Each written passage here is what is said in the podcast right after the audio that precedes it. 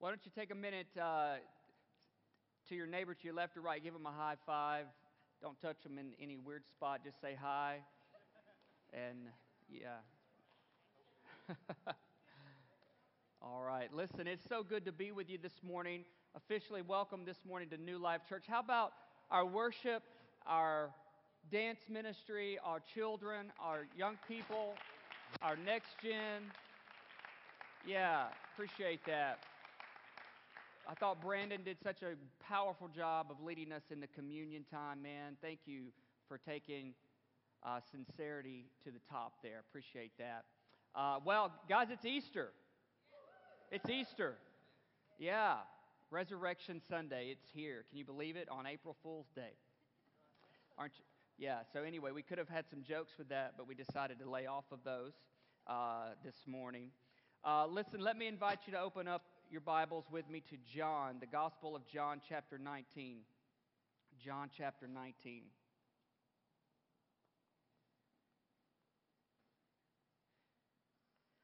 Big shout out to our Next Gen New Life Kids Children's Ministry, the leaders there, taking time out this morning for the egg hunt beforehand. And now they're going to have uh, their time. They're going to learn about the resurrection this morning and uh, learn all about it. And so it's phenomenal time. We appreciate those folks who lead and serve our children. John chapter 19, verse 17. Carrying the cross by himself, speaking of Jesus, he went to the place called Place of the Skull in Hebrew, Golgotha. There they nailed him to the cross two others were crucified with him, one on either side, with Jesus between them. And skip down to verse 28. Jesus knew that his mission was now finished, and to fulfill Scripture, he said, I am thirsty. A jar of sour wine was sitting there, so they soaked a sponge in it, put it on a hyssop branch, and held it up to his lips. When Jesus had tasted it, he said, It is finished. And then he bowed his head and released his spirit.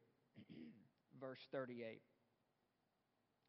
Afterward, Joseph of Arimathea, who had been a secret disciple of Jesus, because he feared the Jewish leaders, asked Pilate for permission to take down Jesus' body. And when Pilate gave permission, Joseph came and took the body away. And with him came Nicodemus, the man who had come to Jesus at night. He brought about 75 pounds of perfumed ointment made from myrrh and aloes. And following Jesus, uh, excuse me, following Jewish burial custom, they wrapped Jesus' body with the spices in long sheets of linen cloth. And the place of crucifixion was near a garden where there was a new tomb never used before. And so, because it was the day of preparation for the Jewish Passover, and since the tomb was close at hand, they laid Jesus there. Roll into chapter 20, verse 1. Early on Sunday morning, while it was still dark, Mary Magdalene came to the tomb and found that the stone had been rolled away from the entrance. Jump down to verse 9. For until then, they still hadn't understood the scriptures that said Jesus must rise from the dead. Let's bow our heads and pray over the word today. Father God, thank you for what this day entails, what it means, the significance of it. How often we tend to easily forget the powerful meaning of today and what it stands for. Which is why we take time to come to the communion table, take time to go over and remember and reflect on what your word has said and what it holds. And now, God, I pray that your word would come alive in our hearts. Lord, wherever we might be in our position of life, We're all in different places and seasons, but nonetheless, you never change. You are the same yesterday, today, and forever. And so now draw us ever so closer to you, I pray, and let the power of the resurrection and its meaning and the significance of the cross in Jesus and the empty tomb resonate and live and be life and fill us fresh and anew this day and each day to follow, I pray. And help me now to speak your word with clarity and authority. And I honor you now and I thank you for it, Lord God, in Jesus' name. And everybody that agrees with that can say amen and amen. Easter, I have learned to, dis- to discover life has problems. Anybody have any problems? It's okay. This is a good place to admit you got problems in church. Too many people in the world today, we live in such a fast paced, zip, zoom society that we don't really take time to reflect on our problems. We might know they're there, but we don't really see what's going on with them in our life. Life is messy. Life is not perfect. And guess what? Neither is the church. Church isn't perfect. Just reminded this morning, as Pastor Lindsay said, we had a pipe burst to the water fountain. We had one of the outlets catch on fire because of the water. We had an egg hunt that I think went well. We had worship, our kids danced. We're here. But it's all a reminder no matter how hard we try, we can never always keep it all together. And, folks, that's okay. That's okay. And Jesus, the resurrection reminds us that we're not perfect, but He is.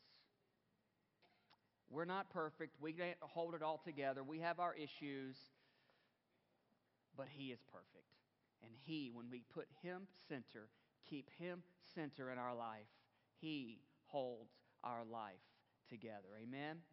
Jesus was betrayed, He was arrested, He was lied on, He was spit on, He was slapped in the face. His beard was pulled, his hair was yanked out by hands, human hands. He was tried, he was sentenced to death, all in just a few hours. He was nailed to an old rugged cross, and he was set up in front of people to watch. They scoffed at him, they mocked at him. They told him, Hey, if you really are the king, why don't you save yourself? The thieves on either side, one of them saying, Hey, why don't you save us and save yourself while you're at it? And he laughed. The other thief, realizing, Hey, we, we deserve what we get, but he doesn't. He just simply asked Jesus, Hey, will you remember me? And Jesus said, Today I will remember you, and you will be with me today in paradise. Today all a reminder of what Jesus has gone through, what he went through. In fact, take a look on the screen here. Isaiah the prophet prophesied over 600 years ago about Jesus, the Messiah. He said, He was despised and he was rejected. He was a man of sorrows, acquainted with deepest grief. We turned our backs on him and looked the other way, and he was despised, and we did not care. Yet it was our weaknesses that he carried. It was our sorrows that weighed him down. And we thought his troubles were a punishment from God, a punishment for his own sins. But he was pierced for our rebellion, crushed for our sins. He was beaten so we could be whole. He was whipped so we could be healed. You know, the cross, it gives the appearance that everything is over, that it's, that it's done that there's no comeback, that there's no hope.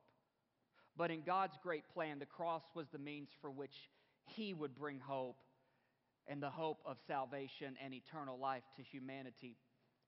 And you know the thing about it, I know it's Easter, it's Resurrection Sunday, but before there can be a resurrection, there first had to be a death and a burial. Which we just celebrated and reflected and commemorated on Friday called Good Friday. Take a look at what Paul has to say in Galatians chapter 5. It's on the screen here. We're moving along fast. Paul teaches us in this, in this scripture right here, Galatians 5.24, those who belong to Christ Jesus have nailed the passions and desires of their sinful nature to his cross and crucified him there. Today, I want to take a few minutes on this Easter Sunday and talk to you about what, the, what I've titled the message Nail It to the Cross. Nail It to the Cross. Here, Paul takes a moment and he says, Everyone, anyone who belongs to Christ Jesus, those who have put their faith in him, those who have trusted him with their salvation, those who look to him to be Lord and Savior, those who belong to Christ Jesus, he says, have nailed their passions and desires of their sinful nature to his cross and crucified them there. Now, there's some deeper meaning to, that, to those words passions and desires. Paul, uh, if understanding these terms, he, it means passions means hardship, pain, emotion, and even influence, meaning the things that have caused pain and the things that have caused heartache, the things that have caused hardship, and those types of emotions. Those are the things, he says, that have been nailed to the cross. All of us are subject to hardship, pain, emotion of all kinds. We're emotional beings. We have emotions. Can be happy one moment, sad the next. We can be cheerful one moment and mad the next. It just kind of all depends on what's happening and how subject we are to Christ and our emotions and the Spirit of God working in our life. But nonetheless, we have hardship, pain, emotions. And Paul says, those who belong to Christ have crucified, have nailed these hardships and these pains and these emotions and these desires of our flesh. Things that, that we desire that we know aren't good for us, aren't right for us, that aren't right for us, and that God outlines in His Word. Those are things we should abstain from. Yet our flesh has a habit of wanting what it doesn't need. Now, I don't know about you if you ever experienced that, but I experienced that uh, a lot. My flesh wants things that it doesn't need, and it's not good for me. But those who belong to Christ Jesus, Paul teaches us, and he says, You have nailed those passions and those desires, those hardships and those pains and those emotions, and the influence, the thing that has caused you to feel that way and to have that experience has been nailed to the cross. So the cause and the effect have been nailed to the cross. Why is that so significant? The American theologian Frederick Buechner says this Resurrection means the worst thing is never the last thing. Think about that. I'm glad. Because I have had some worse things. You have had some worst things. But the resurrection brings hope and it tells us those worst things, they are not the last thing. They are not the last thing. And the resurrection displays the power of hope that comes with that kind of statement. And it is that hope that he brings. And here's the deal right, as, right off the bat, right out of the gate of the tomb being empty, the resurrection happening, Jesus deals with four passions in John's gospel. He deals with four passions hardship and pain and emotion, the cause and the effect of those things. He deals with four passions. He deals with sorrow, he deals with fear, he deals with doubt, and he deals with regret. Now, I have a hunch that all of us have had one of those passions taking place in our life sorrow, fear.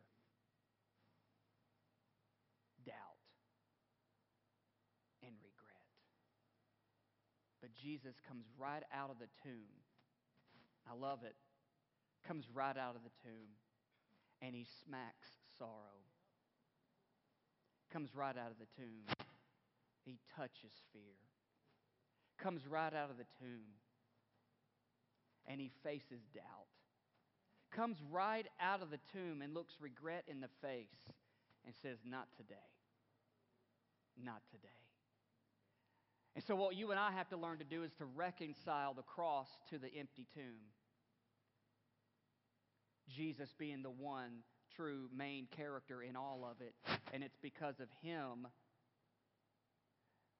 It's because of him, his willingness to take and absorb and welcome the brutality of the cross and the crucifixion and be willing to lay silent in the grave until his father said, Arise on the third day, early on Sunday morning. That, he, that you and I can have hope and we can have life and we can have freedom from the cause and the effect of what these passions have. He, he, the first person he, he encounters after the resurrection out of John's gospel is Mary Magdalene.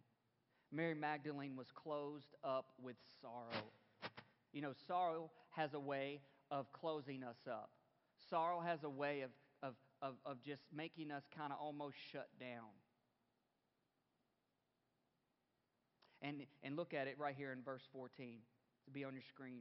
He said, Mary turned and to leave from the grave, and she saw someone standing there, and it was Jesus, but she didn't recognize him.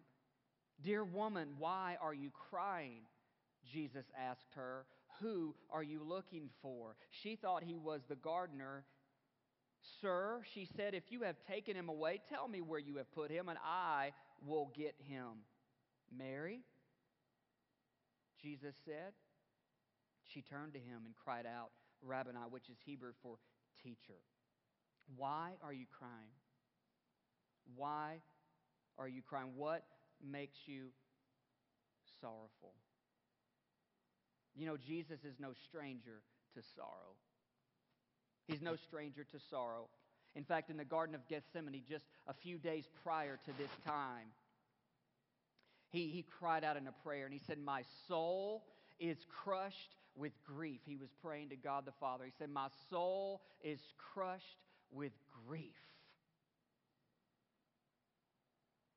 When he was at Lazarus' tomb, not too long before this, it said he, Lazarus had been dead for four days and he went to the tomb and he was with the people and it said he wept. Jesus wept. He was sorrowful. And on the cross, he cried out, My God, my God, why have you forsaken me? Jesus is no stranger to sorrow. He is no stranger to sorrow. Here's the thing about the cross nailing sorrow to the cross the cross absorbs our sorrows, and it does not steer us away. Your heaviest of grief, your heaviest of sorrow the only way to deal with it, the only way to overcome that, I'll just switch. The only way to overcome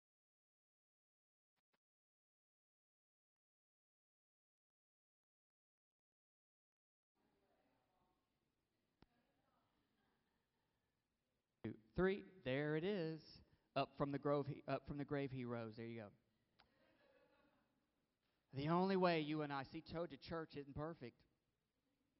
So quit trying to play church. Quit trying to, trying to be perfect. If that's you, if that's you, I'll just use that as an example. If that's you, quit trying to be perfect. Jesus is not afraid of your imperfections.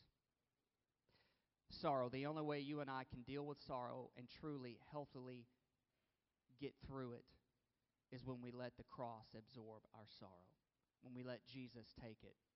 He can handle it he can handle. But you got to be willing to put your faith and your trust in him. So, the heaviest of hearts, he asked Mary, Why are you crying? Mary, why are you weeping? What is going on, Mary? She couldn't bear to stand to go another day and not see the body of Jesus. And he called out her name, and the way he spoke her name clicked with her heart. And she said, Hey, it's you, teacher. It's you. The, sor- uh, the cross absorbs our sorrow, but the resurrection, here's the thing the resurrection releases joy. The resurrection releases joy because she Jesus told her, "Hey, you need to go and tell everybody. Go tell everybody I have come back. I have come back. I'm not dead. I'm not in the grave. The reason I'm not in the tomb is because I'm not supposed to be in the tomb. The reason I'm not dead is because I'm not supposed to be dead. The reason I'm not hanging on the cross is because I'm not supposed to be hanging on the cross anymore. Go ahead and go back. Tell your friends, tell the disciples, tell Peter especially, tell everybody that you see. Knock on their door and tell them, I have risen. I have come back from the grave. I have come back from death, and I no longer am there. You need to understand that when you give your sorrows to the cross, the resurrection then brings joy into your life. Jesus walked straight up to sorrow and he asked her, "Why? You don't need to you don't need to weep anymore because I'm alive and I bring joy into your life." The next encounter he had was that evening, on Sunday evening. Look at it here, and it's on the screen, John 20. It's the disciples as a group, deals with them as a group. It says that Sunday evening, the disciples were meeting behind locked doors because they were afraid of the Jewish leaders. Suddenly, Jesus was standing there among them. Peace be with you, the disciples were locked up with fear. Why are you afraid? What fears do you have? Are you afraid of tomorrow? Are you afraid of what your future holds? Are you afraid of failing so you don't try? Are you afraid of the unknown so you don't do anything? Are you afraid you're not going to have enough money in your checking account April 2nd? Are you afraid if you go to the doctor, he's going to tell you bad news? Are you afraid? Why are you afraid? What are your fears? Are you afraid of people?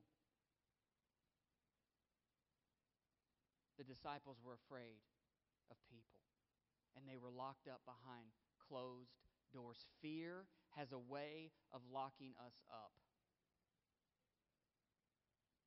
Whatever your worst fears, maybe you're afraid of the dark. Say, I ain't going to tell you mine because you're going to laugh at me. Being afraid of the dark, man, I used to be afraid of the dark because I watched too many stupid, scary movies as a kid. I don't know why I did that to myself. It was dumb but it made me afraid of the dark. But then it made me, I like to scare people. Then I like to go into dark rooms and scare people. Yeah, that was, that was bad. That was wrong, right? That was just wrong on my part to do that. But I like doing that. I still like doing that. I don't know why I like doing that, but it's just fun to get a laugh. And then it makes me fearful that, okay, now they're going to try to get me back. And so I'm like, all right, all right. I got to really go to the bathroom, but I just, I'm afraid. I'm afraid. What are you afraid of? Man, so many fears keep us backed up, keep us locked up. Fear has a way of just crippling us, it has a way of just paralyzing us. Fear has a way of working in our life. And Jesus is no stranger to fear. He was praying in the garden just a few days before. And he said, Father, if this cup of suffering can be taken away, oh, if, if you could just take it if, it, if it's possible. And on the cross, he faced fear and he said, It is finished. He said, I'm here. I'm going to finish it. I'm going to do it. I'm going to come on through. I'm not going to come off the cross because he has the power, but I'm not going to come off the cross. I'm going to finish this mission. And he faced fear. And, he, and, and these doors were locked. The disciples thought they were safe behind closed doors, but Jesus just walked on in. Fear might keep you and I locked up, but it can never keep Jesus out. And when Jesus walks in, the Prince of Peace walked in, he said, Peace be with you. You know, not just a peace, not that kind, but you know the kind of peace. And here's, here's really what the, in, the full meaning of that word means safety, security, prosperity.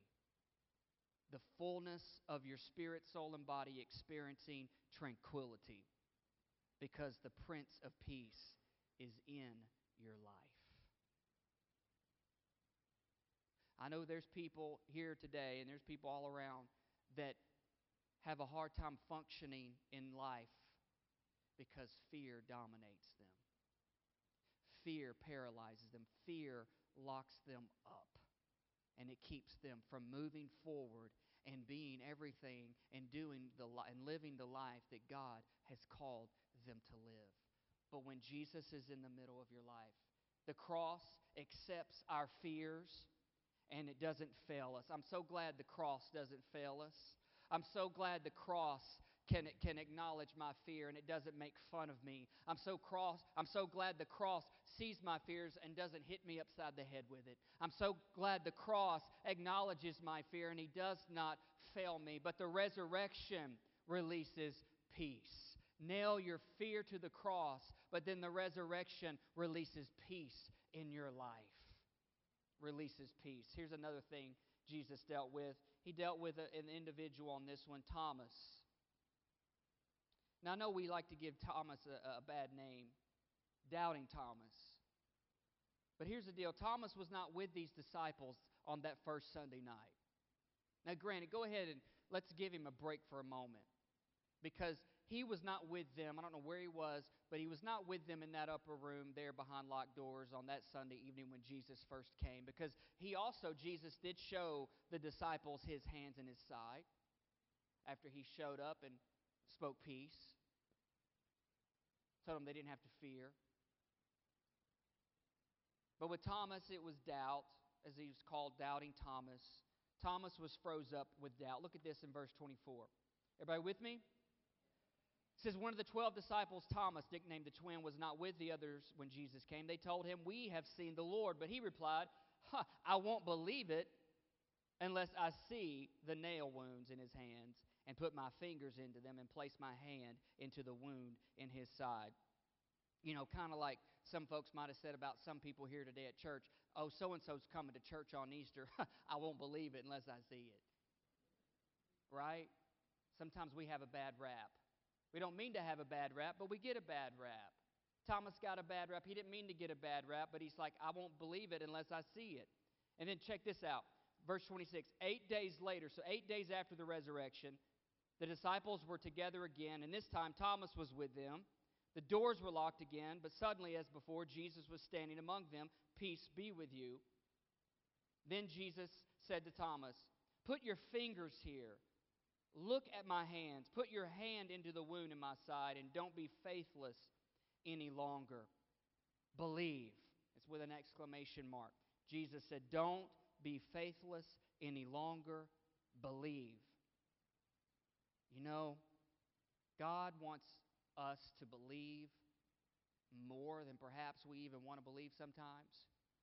That Jesus is taking this opportunity to express to Thomas, Thomas, I so desperately want you to believe that it's me. I so desperately want you to believe it. Here, touch, feel, taste. You have that opportunity. I want you to believe. He said, Stop having unbelief. Stop having unbelief. I want you to believe. And some of you are here today, and Jesus is telling you stop having unbelief because your fear, your lack of faith, your lack of believing, it freezes your life. It just puts it completely on pause and it doesn't move. Faith. God says faith, believe. And he wants you to believe again. He wants you desperately to believe again. And he goes on, and P, uh, Thomas said, My Lord and my God. It hit him. It was like, boom, the light bulb went off. Revelation hit his eyes were open. He got it. He, he believed. He's like, Oh, my Lord and my God. It is you. It is really you. You really aren't dead. You're not in a grave. You're not in a tomb. You really are alive. So Mary was not lying. She wasn't fronting when she came and said, Hey, Jesus is alive. You really are. You mean the other disciples, they were telling, you know, just the other day, they were telling me that you were alive, but I told them, I said, I'm not going to believe it unless I see it. And Jesus said, Here I am. Here I am. But here's what Jesus goes on to finish with that statement.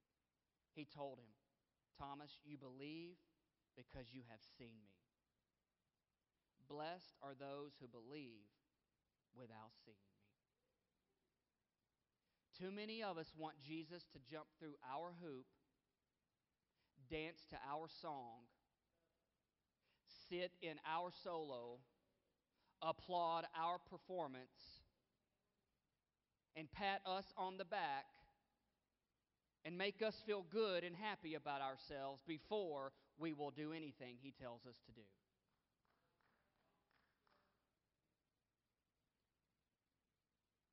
Thomas. Blessed are those who believe without seeing me. Fear and doubt. Thomas didn't believe. He became a believer. And Jesus said, Hey, it's better.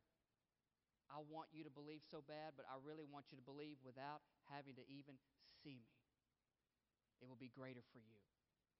It will be greater for you. The cross acknowledges our doubts and it doesn't despise us. And the resurrection releases belief in our hearts. The resurrection makes it all possible for you and I to actually believe. If the resurrection didn't happen, we've been wasting a whole lot of time. But the resurrection happened. And the resurrection releases belief in our hearts. It makes it possible. Lastly, there's a whole chapter on this. I'm not going to go through the whole chapter. We'll just draw our attention to verse 15.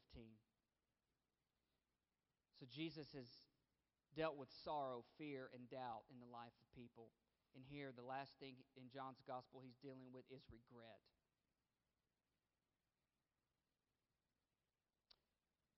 Verse 15 After breakfast, Jesus asked Simon Peter, Simon, son of John, do you love me more than these?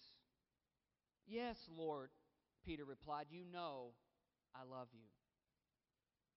Then feed my lambs, Jesus told him.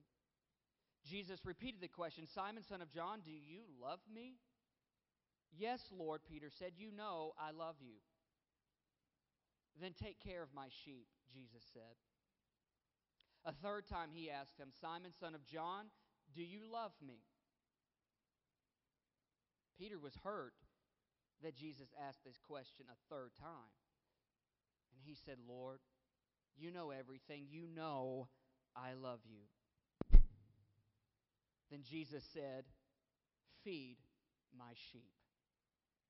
He said, I tell you the truth, when you were young, you were able to do as you liked. You dressed yourself, went where you wanted, but when you're old, you will stretch out your hands and others will dress you and take you where you don't want to go. And Jesus said this to let him know by what kind of death he, he would glorify God. And then Jesus told him, Follow me. Follow me. Peter turned around and he saw behind them the disciple Jesus loved. That's John, the one writing this, the one who had leaned over to Jesus during the Last Supper and asked, Lord, who will betray you? And Peter asked Jesus, looking at John, he said, What about him, Lord? What about John? Jesus replied, If I want him to remain alive until I return, what is that to you? As for you, follow me. Peter was bound up with regrets. He had denied the Lord three times just a few hours ago denied the Lord three times. He felt awful. He ran, ran away in shame, ran away in guilt. Because he was earlier noted for saying, Lord, we will die for you. We'll follow you all the way. And Jesus is, he told him, he said, Peter, before the morning, hey, you're going to deny me three times. Going to follow through with it. Can you imagine the guilt Peter, Peter, Peter had? Can you imagine the guilt Peter felt? What about you? What guilt do you carry? What shame is on your shoulders? What kind of regrets haunt you? What what about the shoulda, coulda, and wouldas you might find yourself thinking? If I could just go back, right? You if I could just go back, and I would. But here's the reality: none of us can go back. We can only look forward. And the enemy, Satan himself, would like to try to get you, try to get me to live with regrets, to live with guilt, to live with shame over the mistakes that we have made, over time that we have wasted, over conversations that didn't go well, over issues and situations that we didn't handle right. Right? We all have those. We all have a mountain of those. But the good news in Christ Jesus is those who belong to Christ Jesus have crucified those hardships and those pains and those emotions and those influences to his cross. And that's what his cross does. His cross is aware of our regrets, but it doesn't reject us. That is good news. The cross is aware of our regrets, but it doesn't send us away. The cross welcomes them. The cross can handle them. The cross of Jesus can bear them. On that old, rugged cross, our Savior was slain. And He holds, and He absorbs, and He welcomes, and He's aware, and He acknowledges. But He says, Give me, give me, give me your regrets. Give me your shame. Give me your guilt. The cross, what? are your regrets? What are you guilty of? What keeps you pressed down and bound up from regret? You see, Peter, just before this conversation, had said, Hey, I'm going fishing. That was what he was. He was a fisherman before Jesus called him to follow him, to make fishers of men. And he's like, You know, I'm glad he's alive and all. I'm just kind of thinking out loud for Peter for a moment. I'm glad he's alive and all, but I think I'm just going to go back to fishing. That's where I'm most comfortable. That's where I feel the most accepted. That's where I feel like I should I belong. And for Peter, fishing was his past. He didn't belong in his past. See, Peter, he could be out there, he could just do what he wanted to do because Peter was full of regrets. Full of regrets. And so if Peter was if he would have stayed in that position and didn't have breakfast with Jesus and didn't get over the fact Jesus asked him 3 times, "Do you love me?" For Jesus to get all the way to that conversation and say, "Peter, follow me. And then Peter says, But Lord, look, John, he's more qualified. He's more qualified. He loves you more than I do. I love you, but John, come on. He was right up on you. He was in your lap at the table. He had his head leaned against your chest, hearing your heartbeat. That's the guy that you need to put in commission. That's the guy that needs to lead the church. That's the guy that needs to win people for the Lord. That's the guy that needs to make fish men and, fish for people and make men followers of Christ. That's the guy that needs to do all this, not me. Come on, Lord, me? Really? You want to use me? And Jesus is like, I am not worried about John. Whatever I got for John to do, John will do. Peter, I have come back for you right now at this moment. I have taken time to barbecue some fish for you and have a little bit of time with you just to tell you, Peter, the denials, forget about them. The guilt, forget about it. You let me down? I don't care anymore, Peter, because I just faced death, hell, and the grave, and I'm back. And look, I've got scars in my hands, but in my palms I've got keys, and the keys I hold are death and the grave. And Peter, I've come to tell you your regrets, your guilt, and your denial, they're buried. They've been carried away. It might haunt you, but today I want you to know they're forever gone. Peter, Don't worry about John, Peter. Follow me. Follow me. And friends, that is where it gets real hard. Because that, at that moment, that is where we have to choose to let go. To let go of sorrow. Does it mean you don't experience it? It means you're not going to wear it for the rest of your life.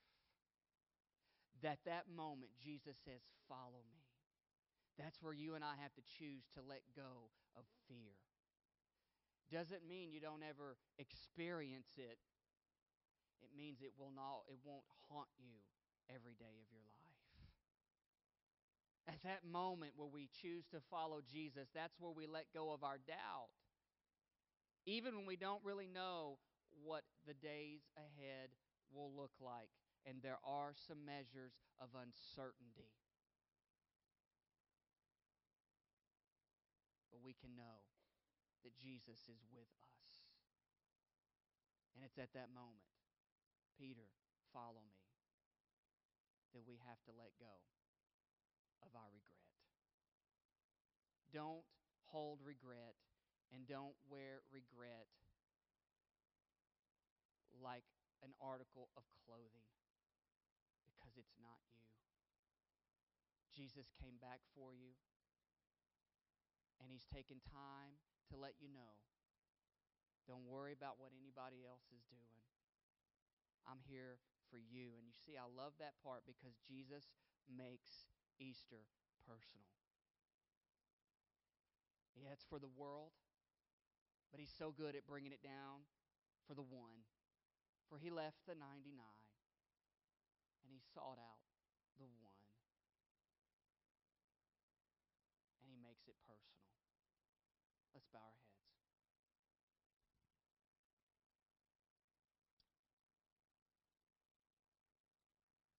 Oh, Father.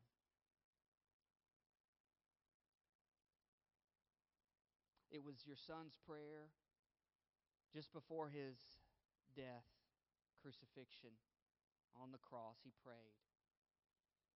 Oh, he prayed. He said he prayed that we would be one like the two of you are one. That we would be close to you like the two of you are close. And God, we let so many things get in our life and get in the way of making us close to you. For some, we think we have to be perfect and have life figured out in order to walk with you. That's the furthest thing from the truth. Lord, we, we're guilty. We have regrets and we have sorrows. Lord, and a lot of us, we're, we're afraid. We're afraid. And we just have trouble believing. We have doubt. Well, we want to see some things, but we have trouble believing. So, Lord, whatever's going on in our hearts today, on this Sunday, Easter Sunday, this is not just a day on a calendar. It's just not a day to dress up. This is a day to remember and to celebrate. Resurrection changes everything. And at this moment, I pray if it's sorrow, if it's fear, if it's doubt, if it's regret, because of we didn't make the right choice, we didn't measure up. We made bad decisions, and now our life is where it is. Whatever it is, I pray that we will take those things and by faith just nail them to the cross and allow them to be nailed to the cross of Christ. Those hardships, those pains, those emotions, the cause and the effect nailed to the cross. That, Lord, we would leave here in the fullness of the resurrection that brings joy that brings peace, that brings belief, and the resurrection. It brings forgiveness. It brings forgiveness. Today, your, your head's bowed. I'm not going to ask anybody like stand up or walk up here or anything like that, but I just want you to take a moment. If it's sorrow in your life that is heavy, it's real, but it's heavy. If it's fear, if it's doubt, you just have a hard time trusting God.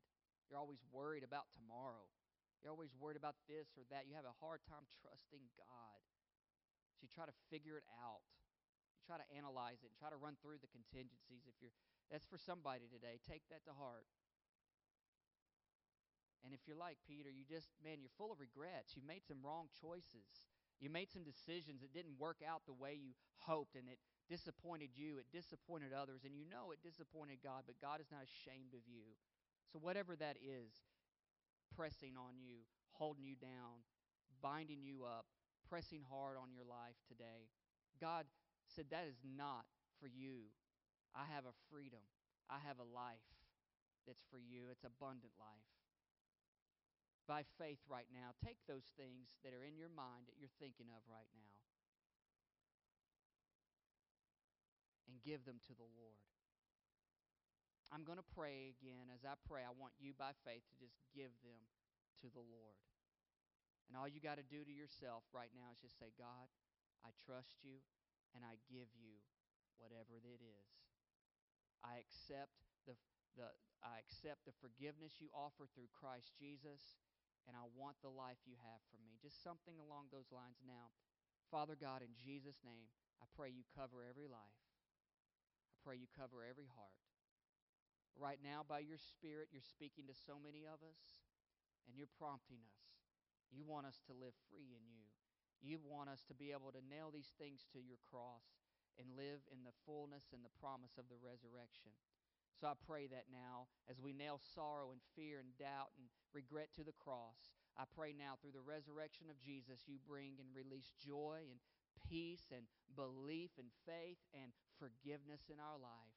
Help us to walk away from the empty tomb and to live focused on Jesus Christ, the risen Savior. I pray that now in Jesus' name. Amen and amen.